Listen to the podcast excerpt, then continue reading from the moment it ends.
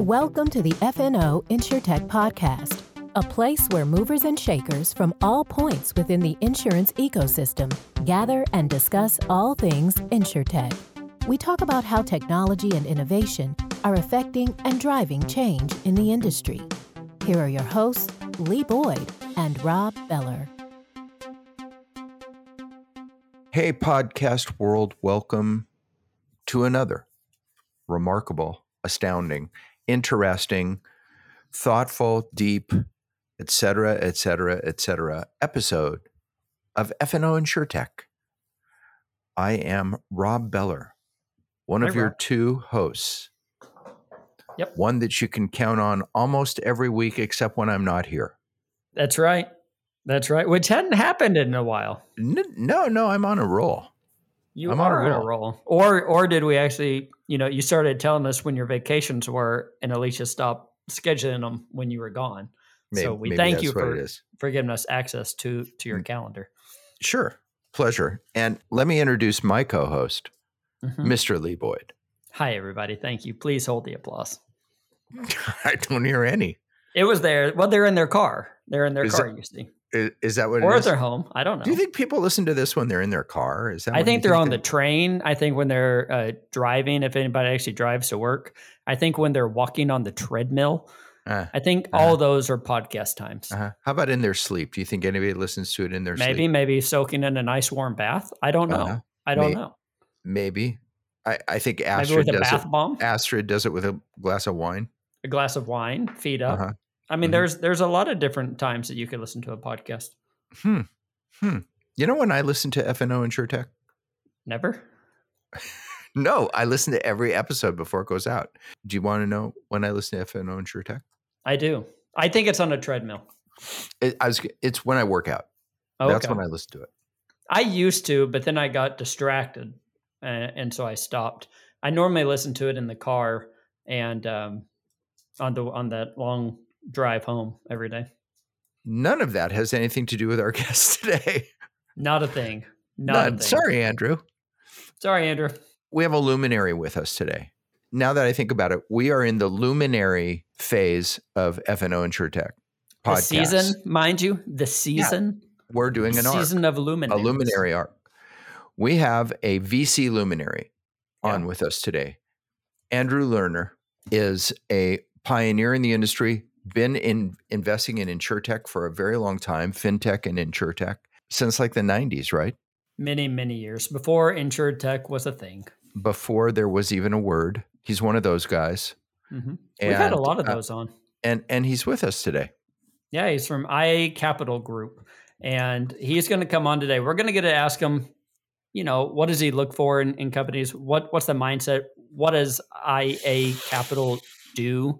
Uh, we're going to get to talk to him about all sorts of things. So I'm I'm excited. I'm excited. including chess. Yeah, The guy's Yeah. like a chess champion. yeah. We're we're going to play one day. You and not me. I'm going to watch. You And and, I him think- will, will play. I think the world of venture capital probably has a lot to do with chess and You've playing chess think. well, right? You know, we Making might the even right ask moves. We might even ask him. Yeah, we might ask about that. Well, if you're wondering if we're going to, then you're just going to have to listen to the rest of the podcast. And so we're going to stop our jibber jabber and move right to it. Without further ado, here is our interview with Andrew Lerner from IA Capital. Hey, everybody, we're here with a luminary in the insurtech industry. And I, o- I only say that because he's been insurtech investing since before there was insurtech. Long time. Yeah. What did you call it back then, Andy? Insurance technology. Insurance technology. Wow. And somebody came up and said, you know what? We can say that faster by taking a couple of letters out. Exactly. We have Andy Lerner with us, managing partner at IA Capital Group. Welcome to our podcast. Thanks for coming. Pleasure to be here. Thank you. Glad you're here. It's great to have you. And where are you today? We have to say this since uh, we're recording this in winter when there's this horrendous winter storm going on. And we're on video and we're looking at Andy, and the room he's in is super bright and light because you are where? San Diego, La Jolla, California, and Aww. yeah, it's pre- pretty uh, pretty rough avoiding the bad weather. Our offices are in, in, in New York and on 42nd Street, but I am uh, avoiding all that uh, this week in California. That's very sure. smart. Very smart to do. Very smart. I'm in California and it's freezing cold where I am. Mm-hmm. And you're in California, it's not freezing cold, right? Yeah. No, it's beautiful weather today in San Diego. Okay, so we're going to talk all about your company, some about you, and some other stuff. But we have to start with the most interesting thing about you, if I can say so myself, and that's the Andrew Lerner Award. Can you tell us what that is? In the chess world, if that's what you're uh, referring yep. to, Rob. Yes, sir. I'm a lifelong chess player, won some national championships when I was a kid, and it really made a difference in my life. So now, as, a, as an adult, I want to give back to chess educators and chess volunteers. So through Chess in the Schools, an organization where I'm a nonprofit where I'm a, a trustee, we set up the Andy Lerner Award for volunteers or people that work in underprivileged communities to teach chess. So it's just a way of me giving back to something that made a big difference in my life. That, that's, that's phenomenal. That's really cool. Is yeah. chess big today? Pandemic, it got really big. I just read that this chess.com, the biggest online platform, uh, passed 100 million users. That's a lot of people. Wow. Yeah. That's a lot of people. Yeah. We actually we actually pulled out the uh, chessboard that was maybe 2 weeks ago. Me and my son. My son learned chess in in school. He was in classes and that's what they taught uh, in one of the classes was chess. So we actually pulled it out just a couple weeks ago and for the first time, I mean, he, he just beat my socks off and I didn't have to pretend or anything. But it was it was really fun. It was really fun to get that back out and play. It's been great for me. Um, I play a little bit still. I'm a chess master. Play on the on the internet, but um, yeah, lifelong passion. You play competitively? I don't play I guess, professionally I or for money, but I play fairly often on the internet. So we might not have mentioned that part of the price of doing our podcast is, is giving us t- uh, chess tutoring. Yeah. But but we won't bother our audience with that. We'll cover that offline. Yeah, that'll be after. There's a big cheating scandal going on in the in the world of professional chess where some 19 year old beat the world champion and he got accused of cheating, and it's just a huge, huge story. Do you have an opinion on that? Do you think that he was a cheater? I think in that particular game he probably won it legitimately, but I, I you know, I think his whole character is being called into question, and I, I that I, I don't know him personally, but I, I, think he won that game fair and square. Is my uh, personal opinion. Uh, I did watch the Queen's Gambit. There you go. That's as close as I'll ever get. Yeah, very very popular sport, and the uh, game I should say it's a very popular game, and there's a lot of overlap between I think technology technology world in chess. A lot of technologists are, are chess players and vice versa. What what got me interested in when I read that about you is that connection between the two. Can you talk about that for a second? Yeah, I just think it's just a quantitative uh, mind. I, I, was a computer science major in college. I was in you know uh, School of Engineering at Princeton, and uh, just a you know, a high level of correlation between interest in technology, numbers, quantitative fields, math, and, and chess. So it, it's all related. Of course, my son, who's a mathematician, wants nothing to do with chess, right? Probably because I'm a chess player. oh, really? He didn't grow up with the uh, intent of uh, showing no. his dad, teaching his dad a lesson. No, he's a he's a quant, um, but not a not a chess player. I mean, isn't that isn't that chess right? You're always thinking two, three, maybe four steps down the road, and whenever you're investing in a company, that's what you have to do. You have to think not today, but you have to think four or five steps down the road. Where where are they going to go? Where can I take them, and how will it influence others? Isn't that right? That's exactly right, and it's you know, in, investing is part art and part science, and I, I, think you know chess is you know it's it's figuring out the moves and anticipation, but is some of it's you know creativity and you know it, it's it's not it's not all about the numbers. What about so, luck? Is there luck in it too? Sure, there's luck in everything, and I've I've been fortunate to have some. Uh, in, investments where I think we did a good job, my firm investing, but also, you know, fortunate to, you know, it's good to be lucky too. That's true. Right. I mean, you could have been killing it in an investment pre-COVID, but something that was sensitive to COVID could have destroyed it. That's I think that a lot of that happened, and vice versa. A lot of businesses that didn't take off, you know, took off uh, because of COVID, and you know, we invest in not only P and C tech, but life insure tech, health insure tech, and our life insurer in, investors they were not comfortable with with online underwriting but then when COVID uh, came along and you weren't going to send a technician to somebody's house to get blood and urine samples, all of a sudden they're like, "Oh, we love online uh, underwriting," and and they accelerated. You had a five year plan to do it, and they accelerated that into six six weeks and, and did it. Yeah. Did you see that from your perch about COVID in general? That it was an accelerator for the space. Huge, huge. These insurance companies that had long time frames really it, it accelerated everything. And you can see that in in the stock market and in valuations. Companies that had digital solutions just took off in, in valuation during during 2020, and and business models that relied on face to face interaction, you know, went the, went the other way. So let's let's talk about IA Capital Group. Sure. Um, give us give us a minute on what it is your your history because and I don't always ask companies for their history because sometimes companies' histories are about 20 minutes. They started 15 minutes before they were on the podcast. But but that's not the case with IA Capital Group. So so share share that with us. Yeah, we've been around a real long time, so I, I, I will I could take up five podcasts on the, on the history. We've been around since the 90s. IA stands for Interatlantic Sometimes you'll see our investments under the Interatlantic name. It's the same firm. Inter, Interatlantic's a play on New York, London, Bermuda are the insurance capitals. They're all in the Atlantic uh, region. So IA, we think, is a you know a, a fitting name for a firm that focuses on insurance and insurance technology. Large majority of our investors are insurance companies. In our funds, we have 20 different insurance companies predominantly US uh, based insurance companies that invest with us. And we're now investing our ninth fund, 22 years of venture capital investing. We're the longest tenured, most experienced investor in insurtech. Uh, no, nobody else in insurtech has, you know, over 20 year uh, investment experience.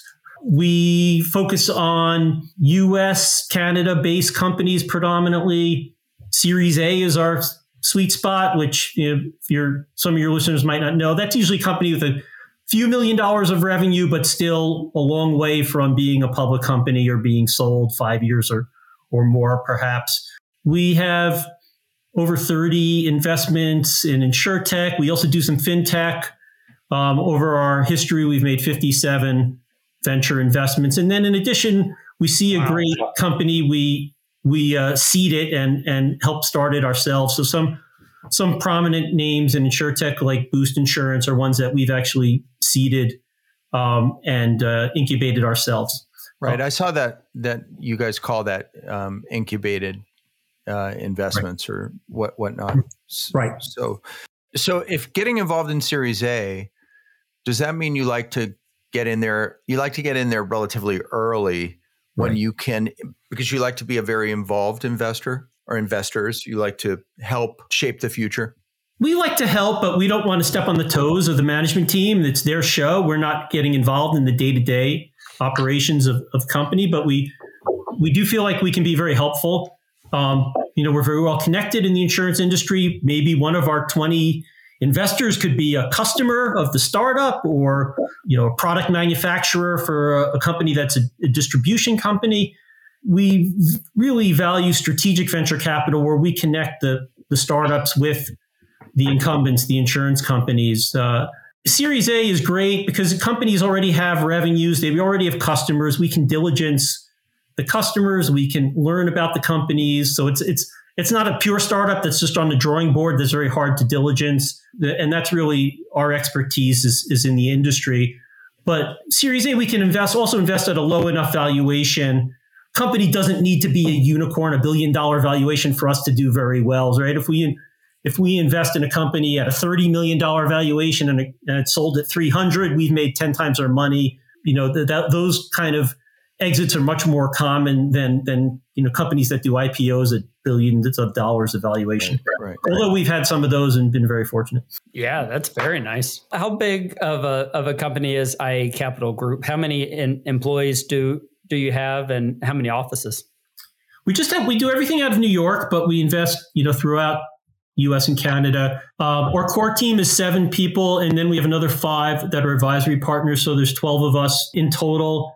And last year we made 14 investments, seven brand new investments, and seven follow-on investments in companies that we had previously invested in. So you know, it's a we're well staffed.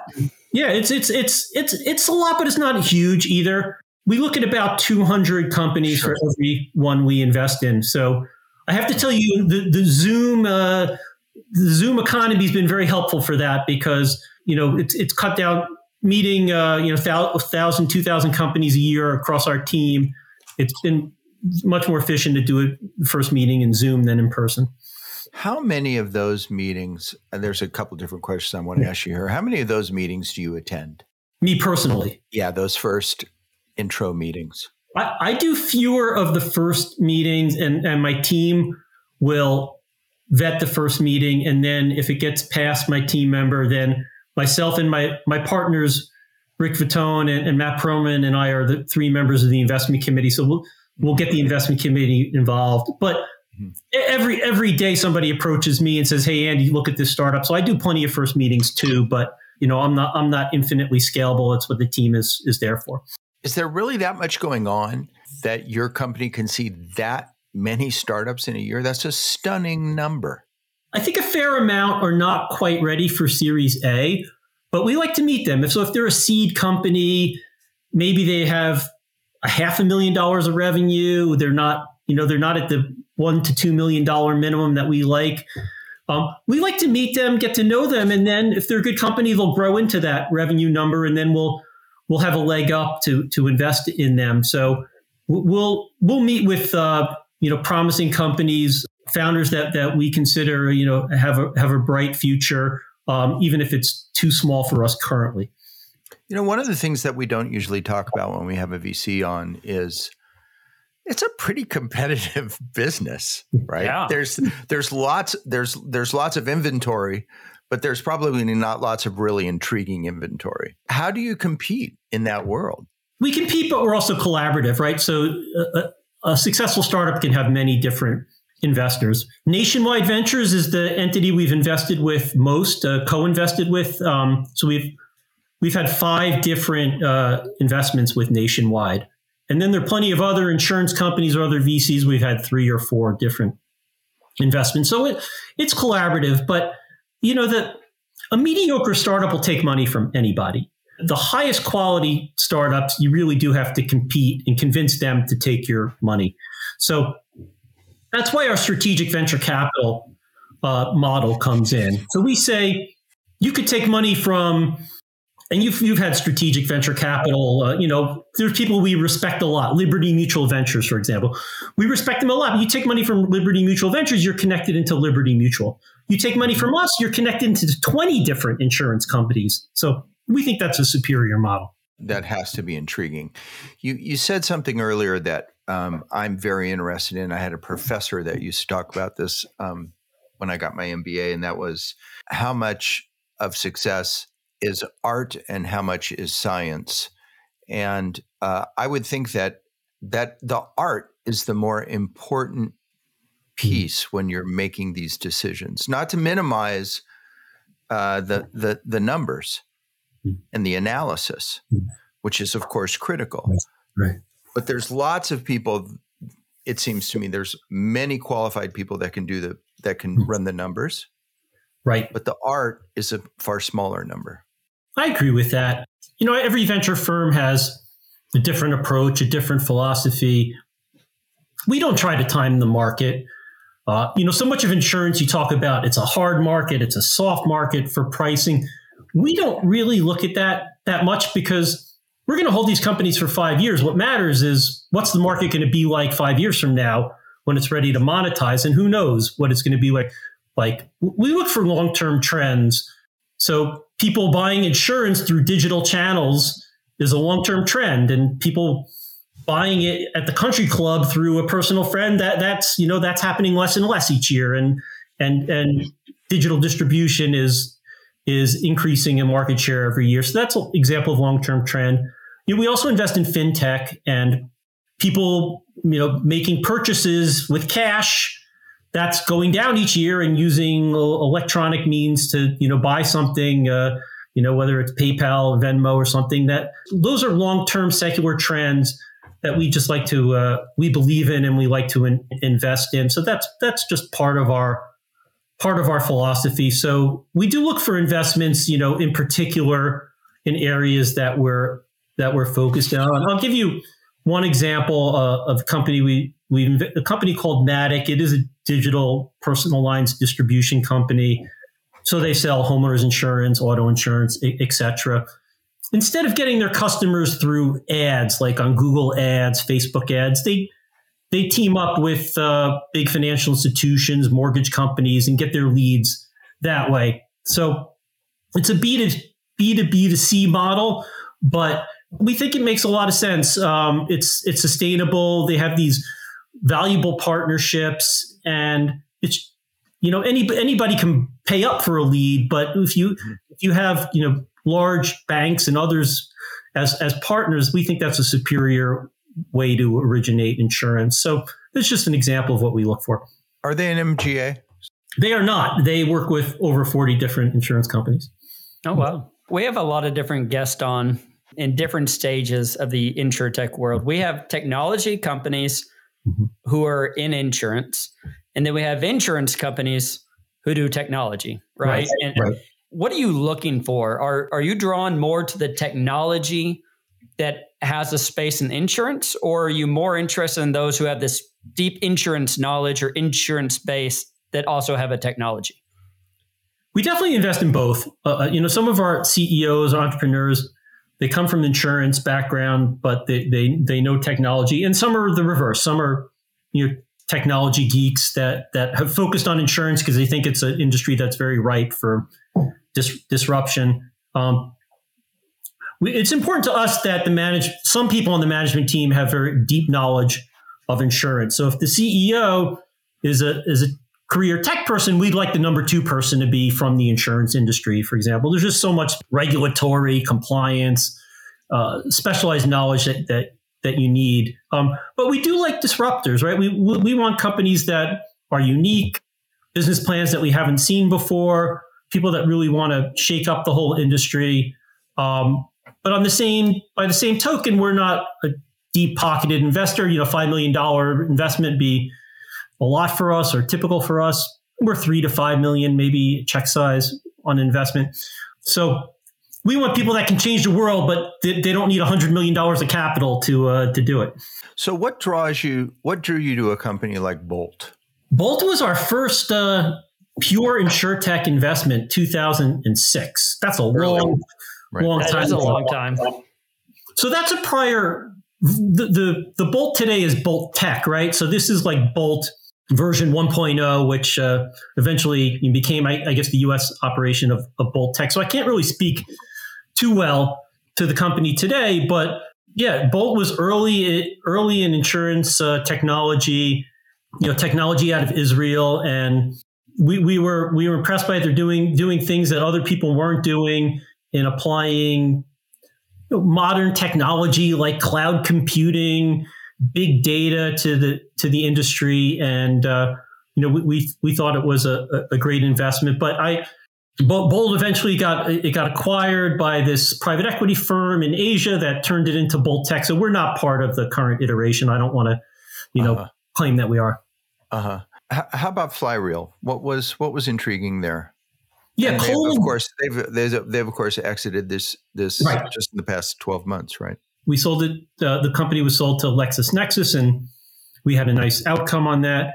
Flyreel is uh, for property, really for homeowners uh, to do with underwriting and claims. Um, so it has an, app where you can take your phone and uh, walk through your house, and it, it guides you. And instead of an inspector coming to your house, you can do it all through through the app. And I and I did it on my home and walk through it, and it was very valuable. And I, you know, I said, this is a great, and it's not just me who makes a decision, right? it's my whole team, but we all decided Flyreel was a great technology.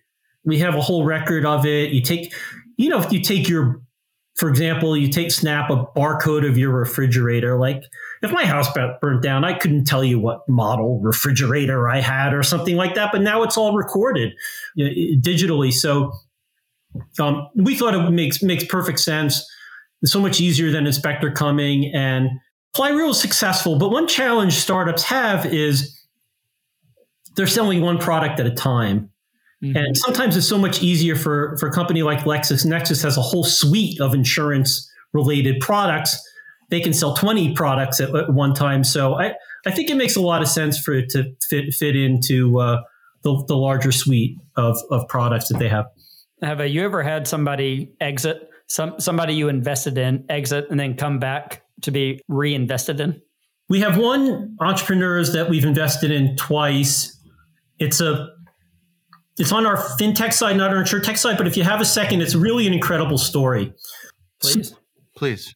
Sosa brothers from Mexican immigrants from Texas, in Austin, Texas, started one of the first prepaid card companies ever called Netspend. So you go to 7 Eleven or Walmart, you buy a, a Visa MasterCard that's already you know preloaded on it. So they Netspend took off, and these guys uh, from a company with nothing, we invested in them. We were the largest investor in Netspend. Eventually, the company went public in 2001 and was sold for over a billion dollars.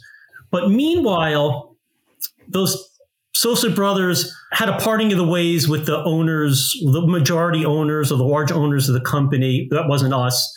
Um, so they were kind of out of the company by the time it went public.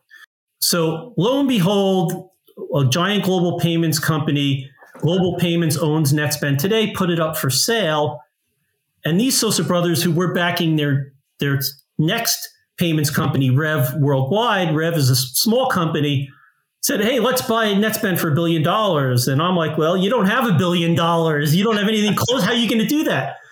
They managed to get private equity money and uh, debt, and these two brothers bought back their company for their company that they started for a billion dollars this year. It's an incredible story. Oh my gosh, that's amazing. That's yeah. amazing. And, yeah. and how, how goes it? That's just, this is just a brand new, they have a lot of work ahead of them. They have to run this, you know, this giant company now and in, integrate it and, and, and manage in the future. So, you know, I'll come back in a few years and report on, on how, on how, how it's going. But, uh, you know, to, to have, uh, left the company under not the best terms and then to go back and buy it back, it's really incredible.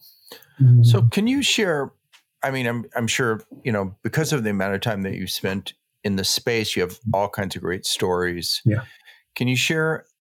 I'm interested, and I know that you've probably been asked this question so many times. Yeah. So I'm I'm trying to put a little bit of a different spin on it. You know, and that is how things have changed. Um, you know, insure tech in 2010 looks different than insure tech in 2022.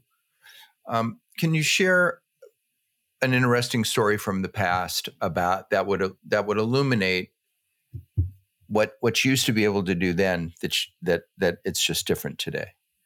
I think more dollars have have rushed into the industry and in venture capital too. I think that we started an insurance company called Homeowners of America with only $5 million of, of paid in capital we sold it last year for 100 million. So the five turned into 100 is a great investment for us.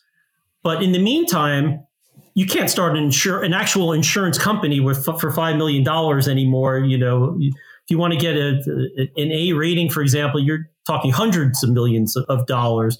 So I think that the barrier to entry in terms of capital has gone up. If you're a direct to consumer company and you want to advertise nationwide, whether you're fintech or insurtech, that's a lot of money. And I think that's part of the reason these consumer facing public insure tech companies like Lemonade or Oscar Health have not done well because they require a ton of money to, to acquire customers. So they're significantly unprofitable. And now in this marketplace in 2022, profitability is, is more important than than revenue growth, and they're they're trading. Both of those companies are down, you know, 80, 90 percent from their from their peaks. It's like a bloodbath for, for a lot of these uh, bloodbath. Public, yeah. public companies, especially the ones that are direct to consumer. And you know the whole industry is is is thinking like like about that. We've been very fortunate. We don't have any public insurtechs or any public companies in our in our funds. The the we had a fintech company, Marqeta, went public last year, and we distributed all the stock out to investors last year. So we started the year with no public exposure, which was really great for us. It's a tough time out there. So I think what happened is over the last 10 years, to answer your question, it required a lot more money to get a company going, to be a leader. And now the market says, well, that's great. You, you know, you started a Hippo or Lemonade with hundreds of millions of dollars, but now all I care about is, prof- is profitability. And these companies are being valued at a lot less than all the money that has been paid into the company. So investors are, are looking at at losses. Uh, we never really believed that you know putting hundreds of millions of dollars into uh, an insurtech is is the right strategy. We always thought the best companies don't need to be insurance carriers; they can be service providers, brokers, agents in the in the industry, and don't need the huge capital bases. But the price to entry to really compete at, at especially the carriers has really gone up o- over the years, and I, and I, don't think it's served the the industry very well. So I'm hoping the next category killers in insurtech are, are you know data analytics, AI, um, claims technology, underwriting te- technology companies that don't need hundreds of million dollars as for a capital base. They can just be more service provider companies can change the world in insurance, but you know on a, on a more uh, cost effective way. Can these companies come back? Your lemonades, your hippos. I mean, is there a path for that they come back and that they that they start regaining, you know, market value? I personally think that if you bought, and I'm not trying to give investment advice at all, right? I invest right. in private right. companies, but if you bought like a a, a basket of, of all these public fintech and tech companies at these low valuations, you'll probably do very well over the next five years. Some some will go up, um, some more than others. But will they get will they get back to where they were? That's that's a very that's a very high bar. Something's down ninety percent has to you know be ten x uh, appreciation to get back to where it was. That that's very hard. But I think you know. Yeah. I, I personally think that they're oversold. Is there a market where somebody, where one of these larger long-term companies comes in and and buys these companies? I mean, can that be done? Incumbents. Yeah. Incumbents, right? Like a giant incumbent, could it come in and say, hey, we love your technology. We love where you're going. We can make you profitable. Let's just suck you up. I think it can, I think it can happen, but you know, if you're a $10 IPO like these SPACs were, mm-hmm. and, and I know I know like Root and Hippo had these reverse stock splits, but you know, their $10 stock is is you know can be like 50 cents today, right? If, if it if it didn't split, if it didn't do the reverse split. So That's what's right. what's what's somebody going to offer? If they offer 100% premium, they're, that, that's they're paying a dollar on something that went public at ten dollars. That's just hard. It's hard for the companies to agree to. You know, it's, be, right? It's, it's hard for it's hard for buyers and sellers to find a fair price um, when something's down so far like that. It could happen though. It could. And yeah, buyers thinking, hey, this is a great deal, but the seller's like, no, I can't. Right. I can't. We're, we're at five billion dollar, you know, market value. Yeah. The better answer is these companies need to get to profitability as quickly as they can and and that's what they're focused on right everything you read is profitability it all it all changed from growth growth right. growth to profitability profitability right. And like, why why did that happen? Was there a memo that went out and said we don't care about growth, we just want you profitable? Like, it, all of a sudden it, it changed. What what happened? I think that part of the fault is with investors, and, and not investors that write five million dollar checks like my, myself. It's the investors that write the hundred million dollar checks. They're like, oh, we can invest in a pre IPO company, and it'll go public in one year, and we'll double our money. Those guys have all gone away. That's not a good model. So I, I think that too many of these CEOs were just listening to the investors and, and saying, oh, this is what you need to do. You could raise a lot of money. You can go public. Instead of they should have just been focused on the operate, you know, the profitability of business. So this kind of leads into the conversation of uh, InsureTech 2.0, which it's funny, you know, you hear that term kicked around and you ask different people, people who are deeply involved in it, like yourself, and you get different you get different answers. What is InsureTech 2.0? What does it mean? So it means different things to different people. It's defined differently. There's no standard definition. However, as InsureTech continues down the road, things are clear, as we were just talking, things are clearly changing. What was sexy two, three years ago is not so sexy anymore. What's sexy now? What's what yeah. does 2.0 hold for us if, like you said, the financial pressures are forcing certain uh, c- certain companies to rise or enabling and passing on other ones who don't fit into the current state of the world? You know, I think it's models like embedded insurance are, are, are the future. And I'm not the only one that thinks that.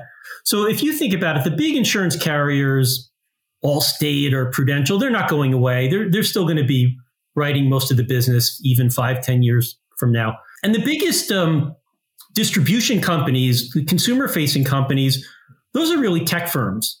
There's nobody out there that can reach more consumers than Google, Facebook, Amazon, for example. Um, and you know, we think over time they're going to be selling insurance, personal lines insurance. Right. Um, so, what we want to invest in is the connectivity between the two who's going to who's going to connect the the Allstates with the Amazons? They're going to need that's a lot of technology that's going to need to be built. It's going to need to be very specialized. It's going to companies that understand the regulatory compliance areas. And, and a lot of that is just embedded insurance. So embedded insurance would be embedded, you know, an insurance offering that's embedded in a website that that maybe you don't think of as selling insurance, right? So you go to American like, like travel, like travel insurance. exactly. I was going to say American Airlines, you buy travel insurance, but why why wouldn't every you know over time every consumer facing website you know offer some type of a insurance is related to just about it you know every uh, aspect of commerce. So mm-hmm. we we think that we think that's a big you know maybe the biggest 2.0 trend uh, uh, out out there so we're spending a lot of time um, investing in that area.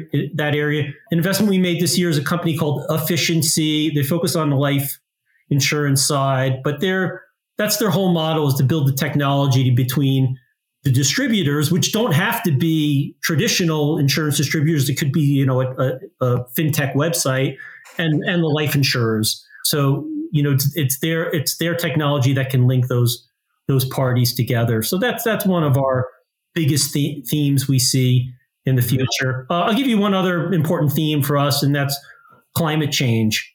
So, oh, yeah. you can throw out the old models that uh, model flood insurance, wildfire, these type of uh, natural events that d- depend on depend on climate conditions. So we think there's great opportunity for new entrants that have new ways of thinking about these types of risks not not necessarily that we want to be taking the wildfire risk, but we want to invest in companies that know how to analyze it, know how to uh, add value to, to the insurance companies that that do take the that do take the risk. Incumbency is not really an advantage if if the old models uh, don't or don't work anymore, right? So right. it's right. a real advantage for the for the startups, I think, in, in, in those types of areas. Right. If your risk is evolving, like with climate, right? Then your underwriting has to evolve along with it. You can't certainly you can't underwrite. I mean, we're here in California now. You can't underwrite here the way that you underwrote, right. you know, 40 years ago. Exactly true. So just to mention a couple of our portfolio companies, the wildfire company is Delos that we've invested in, and the flood uh, flood company is Rethought. I, I would like to go back. You brought up Amazon, you brought up Google. Yeah. Do uh, you ever meet Amazon, Meta, Google in the investment world of of insurtech? Are they investing? Are they actively investing in insurtech? Not really. Maybe on the margins a little bit. Ring. Yeah, that, that's, right. That, that's right. That's right. That's a good uh, example. Uh, uh, I think I think that's a good example. They're interested in maybe some of the cyber risks, but again, bread and butter P and C, we don't really see them around. I wonder why, because everyone assumes that they're going to start selling insurance, right? Everyone assumes that Amazon is going to have a a homeowner site and I can buy insurance through them. I mean, I, I just I wonder why they're not, or is it or is it a whole different angle? Just like you're talking about, they're looking at that connection between the two. Yeah, I think it's regulatory issues, but I think those are mm. you know those are hurdles that can be overcome over time. Yeah. That's not going to keep them out forever.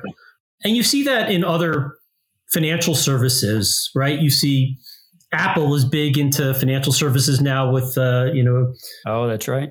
paying with your phone with your iPhone for example. So we see it in other areas of fintech. We think it's going to come to insurance. It, it, might be easier a little bit to start in other countries where you don't have 50 state regulators like you do in the in, in the US. But yeah, in, in our longer term thinking, you know, we want to invest in companies that won't get crushed by these companies that you know we want our startup to be able to work with the big tech companies and not be crushed by them. I like to say and tell me if you'd agree with this that the companies that are making the tools right. for the other companies to use yeah. right? Right. Th- that i think is a very intriguing 2.0 play uh, is we're not looking to sell the insurance we're looking to help you sell the insurance. Yeah so that, I, I, agree with that. I know. I know you just had Dan from Socotra on. Yeah, uh, Dan. example, right? I mean, I, I, think that these tools are very valuable uh, for the industry. What I would say is there's not there's not going to be 20 successful companies in each uh, you know each vertical for these tools. So there are going to be leaders, you know, one or two or three companies that that build these tools that get adopt, adopted across the industry. A winner, a little bit more of a winner take all, as opposed to insurance distribution, which you know there's there are many, many brokers, agents that can be successful out there. Do you ever end up working with private equity? They call me every day to, to you know, they want to buy what we have, right? So uh, it's an exit. Just like we talked about, Bolt was bought by a private equity company in Asia. It, it, it happens. It happens pretty frequently. One of our companies now in discussion with with private equity. The thing, the thing about private equity, they are earnings focused because they'll want to lever the investment. And in order to have leverage, you, you need cash flow. Once a company is generating a decent amount of cash flow, then the then the private equity guys really get interested to buy what we uh, we have. And uh, so we really have three ways to exit our investments. One is just strategic sale in the industry. Second is a financial buyer like private equity, and the third would be IPO. How many of them go to IPO? How many have you had go to IPO? You know, we've made eight payments investments and five have been public companies. So it's a huge ratio there. Yeah. Congratulations. Number of companies, maybe 20% of our companies, 25% go IPO, but in dollar amounts, the, that 20% is kind of more than half of all our sure. realized wow. gains. Yeah. In the few minutes we have left, I want to touch on a couple more topics. I'd like to touch on crypto. Sure we've had some various people on, Pascal Millaire, others. I just find crypto so interesting because it's so complex. Right. right. It, I mean, I guess you could do parametric insurance for crypto, but uh, but anyways, it's eh, how do you feel about crypto? I think you guys are in crypto. What are your thoughts there? We certainly looked at a lot of investments on it. More applicable to our fintech side, crypto solutions for insure tech we have not really seen many quality companies. I think there's an opportunity for entrepreneurs to focus on it a little bit more.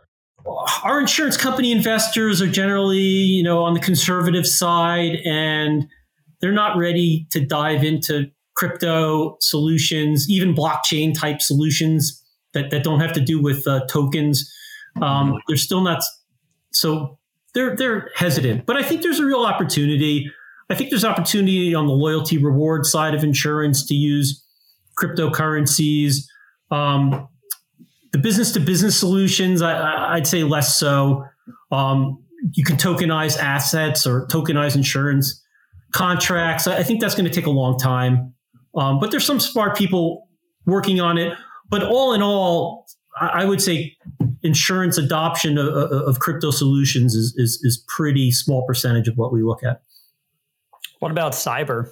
Is that is that on your radar right now? Yeah, cyber is huge. We just made a cyber investment. We we led around in a prominent cyber company. I don't believe it's been announced yet. We we like cyber.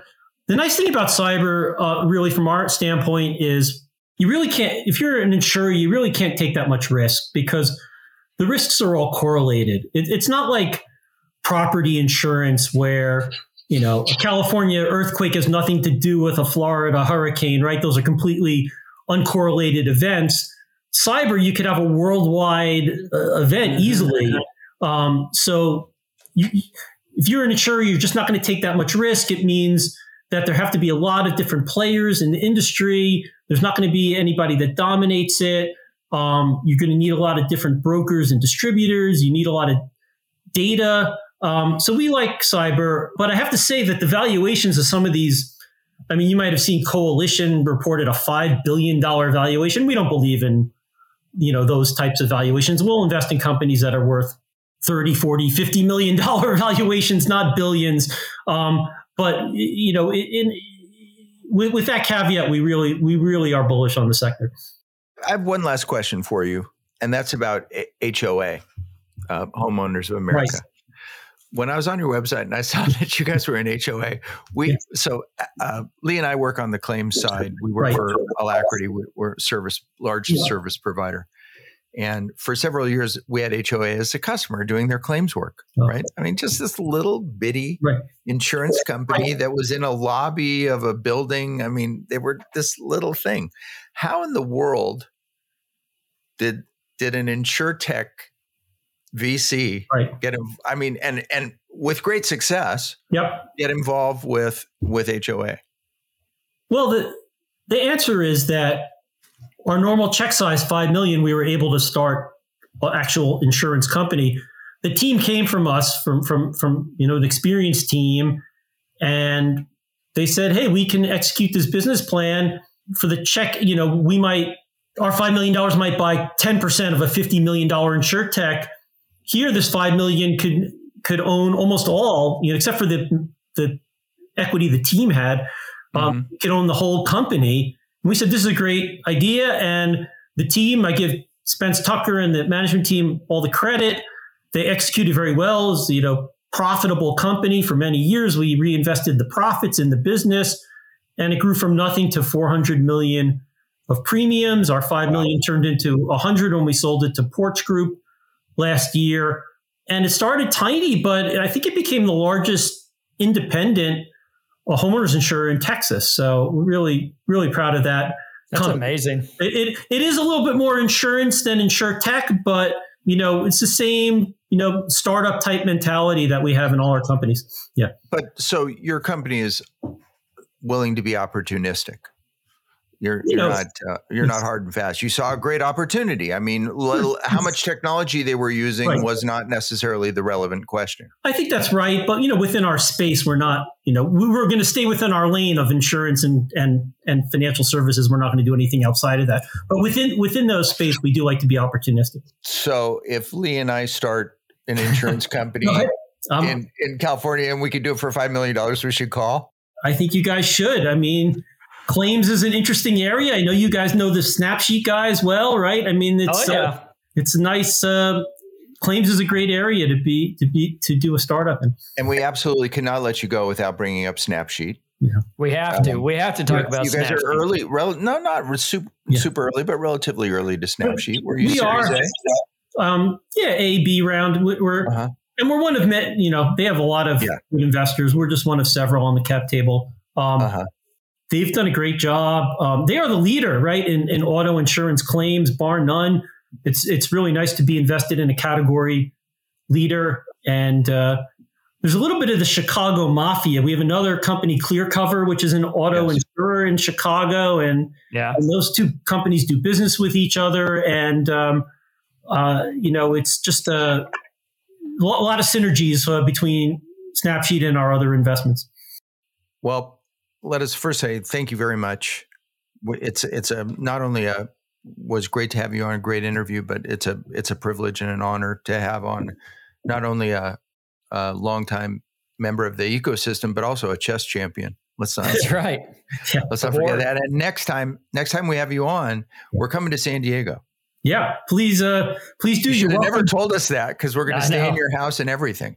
You guys are welcome anytime. Uh, real pleasure to, to, to be on the show. I can't, uh, can't wait to listen to your future episodes. And, and just last thing, real yeah. quick, shout out to Ali Safavi. Oh, yeah. Yeah. Ali's, thank, Ali's, you, Ali. thank you, Ali. Ali's company's Kovu. He's doing really well. Okay, thank you. See you next time. All right. Thanks a lot, guys. What a really nice, wonderful man. He was very nice. It was great for him to be on.